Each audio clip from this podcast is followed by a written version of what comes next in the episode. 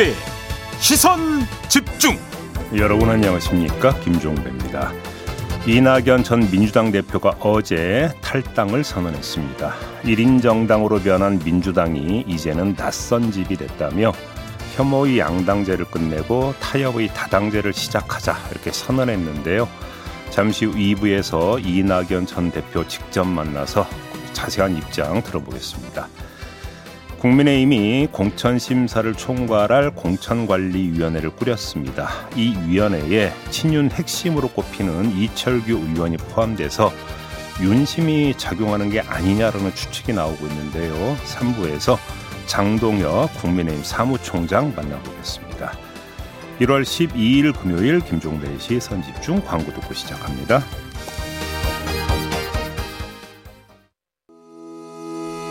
시선 집중은 촌철님들의 다양한 목소리를 기다립니다. 짧은 건 50원, 긴 건 100원인 문자 메시지 샵 8001번, 스마트 라디오 미니와 유튜브 라이브로도 시선 집중과 함께 하실 수 있습니다.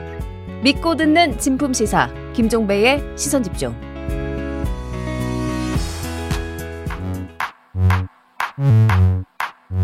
뉴욕에 뉴욕 타임즈가 있다면 시선 집중에는 JB타임즈가 있다 촌철살인 뉴스 총정리 JB타임즈 더마카와 함께 시선 집중의 문을 열겠습니다. 어서 오세요.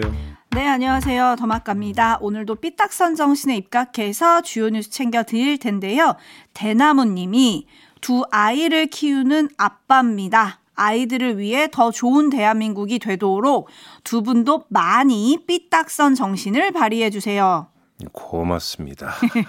라고 해주셨고요. 네. 2380님. 18개월 손녀 돌봐주러 딸네 집으로 출근하는 길에 매일 아침 남편이랑 듣고 있습니다. 오. 오늘은 또 어떤 재롱을 부릴지 기대돼요. 라고 하트 보내주셨네요. 잠깐만 여기서 재롱 부리는 주체가 18개월 손준 손주입니까 아니면 저입니까? 네? 아, 그렇게 또 해석이 되나요? 어, 뭐 저희 지금 읽어보면 그런 거 아닙니까? 18개월 손녀 돌봐주러 딸네 집으로 출근하는 길이라잖아요. 네, 아니 그 얘기는 저- 저도 들었고 그 다음 아, 그럼 제이비 재롱 한번 불어보세요. 자 넘어가겠습니다. 음. 3789님, 3789님, 음. 제이비님, 청취율 조사 기간이라고 해서 더 친절하게, 더 스윗하게 느껴지는 건 제 기분 탓인가요? 저는 늘 일관됩니다. 항상 스윗했습니다. 7910님, 네. 7, 8년 전에 학생 때 아버지를 통해 시선 집중을 알게 돼서 쭉 듣고 있는 촌철입니다. 음. 지금은 제 아들과 함께 이유식 먹이면서 듣고 있네요. 아 손주겠네요 그러면? 아니죠. 본인의 아들이죠. 예? 본인의 아들 아니 아닐까요? 이유식 먹인다길래 7, 8년 전에 학생 때 아버지를 통해 시선 집중을 알게 돼서 7, 8년 전에 음. 아, 학생 때. 학생 이셨잖아요. 아, 아 그러니까 아우 제이비 문해력 오늘 약간 문제가 좀 있는 것 같은데요. 아니 7, 8년 전에 학생의 아들이 그러면 지금은 성인이 돼 있잖아요. 이 문자 보내신 주체가 아드님이시잖아요. 7, 8년 전에 학생이었던 분이요. 아 아버님이 아니고 네, 제이비 오늘 문해력 약간 문제 있습니다. 네, 여튼 이렇게 많은 분들이 문자 보내주시는 거 감사하고요. 음. 함께해 주셔서 감사하고 네. 저희가 뭐 청취율 조사 기간이라서 그런 건 아니고요. 뭐라 하냐. 시선 집중을 만나는 방법을 오랜만에 좀 소개를 해드리려고 합니다. 네. 라디오는 물론 켜져 있으시죠? 라디오로 들으실 수 있고요. 네. 스마트 라디오 미니로 들으실 수 있습니다. 그리고 유튜브로 생방송도 함께 하실 수 있고요. 다시 듣기는 팟캐스트에서 다시 들으실 수 있고 스마트 라디오 미니에서도 당연히 다시 들으실 수 있고요. 유튜브 다시 보기도 가능합니다. 이렇게 생방 함께 해주시는 분들에게 오늘 금요일 를 맞아서 깜짝 선물도 준비하고 있습니다. 활발히 소통해주신 촌철님들 중에 추첨을 통해서 담당 PD가 치킨을 쏜다네요. 오 예. 맛있죠 치킨. 하, 양념 치킨 먹고 싶다. 순살 치킨 먹고 싶다. 네, JB 먹는 간장 거 그만 생각하시고요. 지금부터는 뉴스를 생각하실 시간입니다. 네. JB타임즈 오늘 주목할 첫 번째 뉴스 어떤 건가요? 엠브레인 퍼블릭, 케이스탯 리서치, 코리아 리서치, 한국 리서치 이 네 개 여론조사 기관이 지난 8일부터 10일까지 전국의 만 18세 이상 남녀 1,001명을 대상으로 여론조사를 실시했습니다. 국내 통신 3사가 제공하는 휴대전화 가상번호를 이용한 전화 면접조사 방식으로 진행한 것인데요. 그 결과를 보면 아, 중앙선거 여론조사 심의위원회 홈페이지 참고하시고요. 자세한 내용은 거기서 네. 확인하실 수 있습니다. 그 결과를 보면 응답자의 65%가 윤석열 대통령의 김건희 특검법 거부권 행사를 잘못한 결정이다. 이렇게 답을 했고요. 잘한 결정이라는 응답은 23%, 모름 또는 무응답은 12%였다고 합니다. 잘못한 결정이라는 응답은 70대를 제외한 모든 연령층에서 그리고 모든 지역에서 절반 이상 나왔다고 합니다. 특별히 주목할 점이 있을까요? 조사 시기입니다. 8일부터 10일까지 조사를 했다고 하거든요. 제가 왜 조사 시기에 주목을 했느냐? 윤석열 대통령이 거부권을 행사한 건 5일입니다. 이때부터 용산과 여권에서 제2부속실 설치와 특별감찰관 임명이 가능하다라는 얘기를 쏟아내기 시작했습니다. 이 두 가지 방안은 거부권 행사에 대한 반발 여론을 희석시키기 위한 일종의 여론 중화제라고 하는 것이 일반적인 평이었습니다. 헌데 그 중화제가 집중 살포되던 때 실시된 조사에서 저런 수치가 나왔다라는 건 여권의 여론 달래기가 별 효과가 없다는 것으로 해석을 해야 되기 때문입니다. 자, 또 하나의 점검 포인트가 있는데요. 최소한의 고정 지층의 결집을 유도한다라고 하는 측면에서도 별 효과가 없는 것으로 나온 것으로 해석을 해야 될 것 같은데 이 조사에서 윤석열 대통령의 국정 운영 긍정 평가는 32%, 부정 평가는 61%였거든요. 그런데 김건희 특검법을 거부한 게 잘못한 결정이라는 응답은 윤석열 대통령 긍정 평가보다 오차범위 아니긴 하지만 높게 나왔다라는 겁니다. 음. 이게 뭘 뜻하는 것이겠습니까? 그런 점에서 지금 여권의 여론 달래기는 그렇게 효과를 발휘하지 못하고 있다. 이렇게 봐야 될 것 같습니다. 네, 중화가 아니라 눈 가리고 아웅이라고 여론은 좀 읽는 거 아닌가요? 라는 의견들이 들어오고 있는데 네. 이 여론조사를 대통령실은 물론 여당이 좀 어떻게 받아들일지도 궁금합니다. 네. 지금 한동훈 비대위원장이 뜨면서 중도로의 확대 이걸 좀 꾀하고 있잖아요. 네. 그 전략에 좀 차질이 생기는 거 아닌가요? 일단 김건희 특검법과 관련해서는 그 이전의 어떤 여론의 지형에서 거의 변화가 없다라고 봐야 되는 것이죠. 그래서 이제 그 아까 이 최소한 최소한의 목표로서 고정 지지층 의 결집을 유도하는 부분에 있어서도 그렇게 주의하지 못하고 있다라고 하는 것이라니까 중도층으로의 확장은 둘째 문제다. 이런 이야기가 되는 겁니다. 네, 물프레님이 이런 여론조사 대통령실에는 들어갈까요? 라고 해주셨는데 보도가 이미 다 됐으니까 당연히 보시긴 하시겠죠, 그렇죠? 네. 근데 또 하나의 거부권 행사냐 아니냐 지금 관심을 모으고 있는 게 있지 않습니까? 네. 이태원 참사 특별법이요. 네. 대통령실 관계자의 말로 어제 오늘 계속 뉴스가 쏟아지고 있는데 음. 12구 이태원 참사 특별법은 총선용 참사 악용법이다.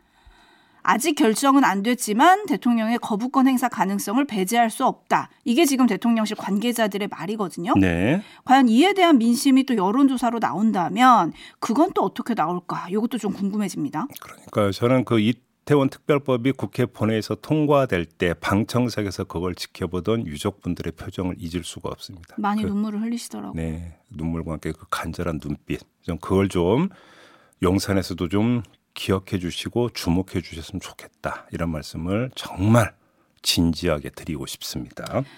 네, 정부가 곧 이송을 할 텐데요. 그렇죠? 정부로 네. 이송을 국회가 할 텐데 어떤 결과 나올지 좀 지켜보겠고요. 제이비타임즈 다음 주목할 뉴스는 어떤 건가요? 민주당 공직선거 후보자 검증위원회가 예비 후보 적격 판정자 89명의 명단을 홈페이지에 공개를 했습니다. 눈에 띄는 인물은 두 사람입니다. 황운하 의원과 농래 의원인데요. 황운하 의원은 청와대 울산시장 선거 개입 의혹 사건으로 기소가 돼서 지난해 11월 1심에서 징역 3년형을 선고받은 사람이고요. 농래 의원은 뇌물 정치자금 수수 혐의로 기소돼 재판을 받고 있는 인물입니다. 네, 뭐 뉴스들을 많이 다루긴 했던데요. 어떻게 평가해야 될까요? 공직선거 후보 자격 검증 위원회 규정을 보면 부적격 심사 기준으로 5개 항, 5개 항을 제시를 하고 있어요. 이 가운데 지금 관련된 항이 4항과 5항인데 일단 그대로 읽어 드릴게요. 4항은 이렇게 되어 있습니다. 뇌물, 알선 수재, 공금 횡령, 정치자금법 위반, 성범죄 등 국민의 지탄을 받는 형사범 중 금고 및 집행유예 이상의 형이 확정되거나 하급심에서 유죄 판결을 받고 현재 재판을 계속 받고 있는 자가 부적격 대상이라는 거고 5항 병역 기피, 음주운전, 세금 탈루, 성범죄, 부동산 투기 등 사회적 지탄을 받는 중대한 비리가 있다고 인정되는 자 이렇게 되어 있습니다. 자 그러면 4항과 5항을 한번 두 의원의 경우에 한번 대입을 해보죠. 노웅래 의원의 경우 4항의 사유에는 걸쳐집니다. 하지만 형 확정 또는 하급식 하급심 유죄 판결 요건에 해당하지가 않습니다. 황운하 의원의 경우 사항의 국민의 지탄 또는 사회의 지탄을 받는 범죄에 해당하는지가 논란이 될 수가 있습니다. 민주당에서 어떻게 보느냐의 문제가 있는 것이겠죠. 그래서 우리는 이 규정에 따라서 부적격 심사 기준에 따라서 심사에서 통과시켰을 뿐이다. 아마 검증위원회에서는 이렇게 주장할 수도 있을 것 같습니다.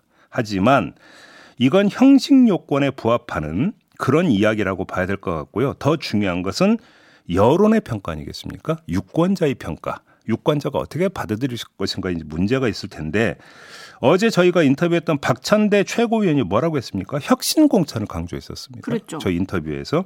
자, 그러면 이 두 사례가 혁신의 이미지에 도움이 된다고 볼 수 있느냐 아니면 오히려 혁신의 이미지를 갉아먹는다고 볼 수 있느냐 이 부분에 대한 이제 규정에 따른 그러니까 그 아주 그 기계적 평가가 아니라 정무적 평가가 필요해지는 거거든요. 그걸 어디서 해야 되는 것이냐? 공청관리위원회에서 해야 되는 것이다라는 겁니다. 이제 바톤을 공청관리위원회가 넘겨받게 되는 거 아니겠습니까? 여기서 어떤 결정을 할지, 어떤 판단을 할지 이걸 봐야 된다라는 겁니다. 네, 공관위가 오늘 첫 회의를 한다고 하더라고요. 그렇습니다. 근데 또 언론들은 이런 걸 쓰더라고요. 그러니까 대장동 개발 특혜 의혹 등으로 재판을 받고 있는 이재명 대표도 적격 판정을 받았고 그거는 이제 그쵸? 제가 조금 전에 읽어드렸던 부적격 심사 기준 항목에 따르면 어차피 이재명 대표도 통과라는 겁니다. 네. 음. 지금 5696님이 이재, 이재명 대표도 부적격에 걸리는 거 아닌가요? 라고 물어주셨는데 지금 제이비가 해석을 해주셨고 21대 총선에서 성추행 논란으로 컷오프 그러니까 공천 배제가 됐던 정몽, 정봉주 전 의원 이후에 이제 무고죄 재판에서 무죄 확정을 판결을 받았죠. 네. 그래서 이제 검증을 통과했다 뭐 이런 보도들이 나오고 음. 있는데 이것들이 과연 여론엔 어떤 영향을 미칠 거냐 좀 언론들은 관심이 있는 것 같더라고요. 네. 근데 검증위 관계자는 이렇게 얘기를 했더라고요. 일단 이들의 혐의에 대해서 유죄 증거가 확실하지 않고 본인들이 무고함을 호소하고 있기 때문에 정무적인 판단을 위해서 공관위로 일단 넘기자는 취지다. 그러니까 제가 조금 전에 두 개를 갈랐잖아요. 형식 요건과 정무적 판단. 이제 그 지금 그 검증위 관계자에게도 딱 그거 하고 있는 거 아니겠어요? 네. 그래서 공관위가 어떤 정무적 판단을 내릴지가 음. 너무 궁금한데 여기에 또 하나 논란거리가 있잖아요. 그 의원 평가 하위 20% 음. 네, 명단이요. 네, 네. 요것도 지금 공관위로 넘어가지 않았습니까? 그렇습니다. 두 개가 맞물려서 결과에 좀 불만을 갖는 인사들이 나올 수도 있지 않을까 이런 전망들도 있더라고요. 그래서 제가 어제 그 말씀 드렸잖아요. 탈당 릴레이가 펼쳐질 것이다. 당분간은. 오호. 그래서 네. 제이비타임즈 다음 주목할 뉴스는 어떤 겁니까? 경남 양산에 있는 개운중학교의 졸업장이 화제가 됐습니다. 졸업장에 적혀 있는 문구를 어, 그대로 한번 읽어드리겠습니다. 한번 들어보시죠. 학생은 솜털 보송한 나이로 우리 학교에 왔었는데 울고 웃으며 보낸 3년 동안 몸과 생각이 자라서 더 넓은 곳으로 보냅니다. 붙들어 안아주고 싶고 말하고 싶은 이야기가 가득하지만 출가하는 자식을 보듯 입술을 깨물며 보냅니다. 우리보다 더 좋은 선생님, 더 좋은 벗들을 만나서 멋진 삶을 가꾸시길 기원합니다. 네, 이런 졸업장 보신 적 있습니까? 한마디로 참 따뜻한 파격이다 싶은 생각이 들었는데요. 이 학교 오수정 교장이 이런 말을 했다고 합니다. 축복과 조마조마한 안타까움이 늘 교차하는 시기다. 졸업 시즌이 이렇게 네. 이제 말했던데 그 심정을 고스란히 녹여낸 문장인 것 같아요. 좀 신선해서 그래서 저희 집의 중학교 졸업장을 한번 제가 어제 열어봤어요. 오호. 딱 이렇게 돼 있더라고요. 위 사람은 중학교 3개년의 전 과정을 수료하였으므로 이 졸업장을 수여함. 아, 아마 대부분이 졸업장이 이렇게 돼 있을 거요. 건조하네요. 아, 거의 사막 수준 아닙니까? 그 사막 수준의 어떤 이 졸업장 문구와 조금 전에 들었던 졸업장 문구를 한번 비교를 해보십시오. 너무 비교가 되지 않습니까? 네, 이 개운중 설명을 들어보면 이 문구는 김순남 교감 선생님이 직접 썼다 그래요. 네. 예. 그러면서 아이들이 매년 달라지는데 어느 학교를 언제 졸업했는지와 관계없이 똑같은 글로 보내는 건 좀 성의가 없지 않나 음. 하는 생각에 올해부터 매년 아이들과 생활한 느낌을 살려서 졸업장 문구를 써보기로 했다 라고 얘기를 하셨다고 하네요. 근데 이것만이 아닌 게 이 같은 학교 재단 내의 효암 고등학교라고 있는데 이 효암 고등학교는 지난해 말 졸업식에서 졸업장 표지에 졸업장이라고 써놓지 않고 지극한 정성이라는 글귀를 새겨 넣었어요. 지극한 정성. 예, 중용 23장의 내용을 줄인 거라고 하는데 작은 일까지 지극한 정성을 다하면 능히 성실하게 되고 성실하면 내면이 겉으로 나타나 뚜렷하고 밝아지면서 결국 나와 천하를 변하게 한다라는 뜻이라고 하는데요. 정말로 졸업생들의 참된 그리고 보다 나은 삶을 기원하는 마음이 담긴 졸업장이다. 이렇게 평가를 해야 될 것 같습니다. 네, 권광윤님이 졸업장 신선하네요 라고 해주셨고 마진가님은 너무 찐한 졸업장입니다. 이런 졸업장은 계속 받고 싶어요. 음. 학교 계속 다니고 싶 을 것 같아요라고 해주셨고 그건 좀 네, 네, 네. 신원섭파님 학교 이름부터 좋은데요. 개운중학교. 대운하십니까? 네. 네, 근데 삶의 졸업은 없다. 결국 매 순간 정성을 다하는 게 삶의 본질이다. 이런 마음을 담아서 지극한 정성이라고 졸업장 이름을 썼다고 해요. 네. 근데 효암고 교장 선생님에 따르면 졸업장 이름도 매년 바꿀 거라고 합니다. 그, 네. 좋은 시도입니다. 내년에는 뭐라고 할지 궁금한데요. 졸업식 얘기 나왔으니까 관련 뉴스 하나 더 전해드릴게요. 요거는 좀 약간 다른 얘기인데요. 졸업식 오면 빼놓을 수 없는 게 뭡니까? 꽃다발. 그렇죠. 헌데 전국의 화훼농가 대표 등 80여 명이 어제 경남 김해시 초정리의 한 화훼농가 시설하우스에서 장미, 국화 등 꽃들을 흙바닥에 내던지고 작두로 자르는 퍼포먼스를 연, 벌였습니다. 에콰도르에서 수입된 꽃 때문이라고 하는데요. 정수영 경기도 장미연구연합회장의 말이 이런 겁니다. 이번에 정부가 에콰도르와 전략적 경제 협력 협정을 체결했는데 에콰도르의 중저가 장미가 대량으로 쏟아져 들어오면서 국산 장미가 설 자리를 잃었다. 이렇게 말을 했다고 그래요. 실상이 어떤 거냐? 에콰도르산 수입 장미의 한 단 가격은 3,000원에서 4,000원 정도 한다고 합니다. 반면에 국산 장미는 생산 원가만 7,000원에서 8,000원이라고 하니까 경쟁이 되겠습니까? 에콰도르산 장미만이 아니고요. 카네이션 농가 같은 경우는 수입량이 너무 늘어나서 거의 폐농 수준까지 몰렸다고 하고요. 국화는 10년 전에 비해서 수입량이 60배 넘게 증가했다고 합니다. 이게 화훼농가의 주장이라고 하는데 좀 상태가 심- 상황이 심각하다 이렇게 봐야 될 것 같습니다.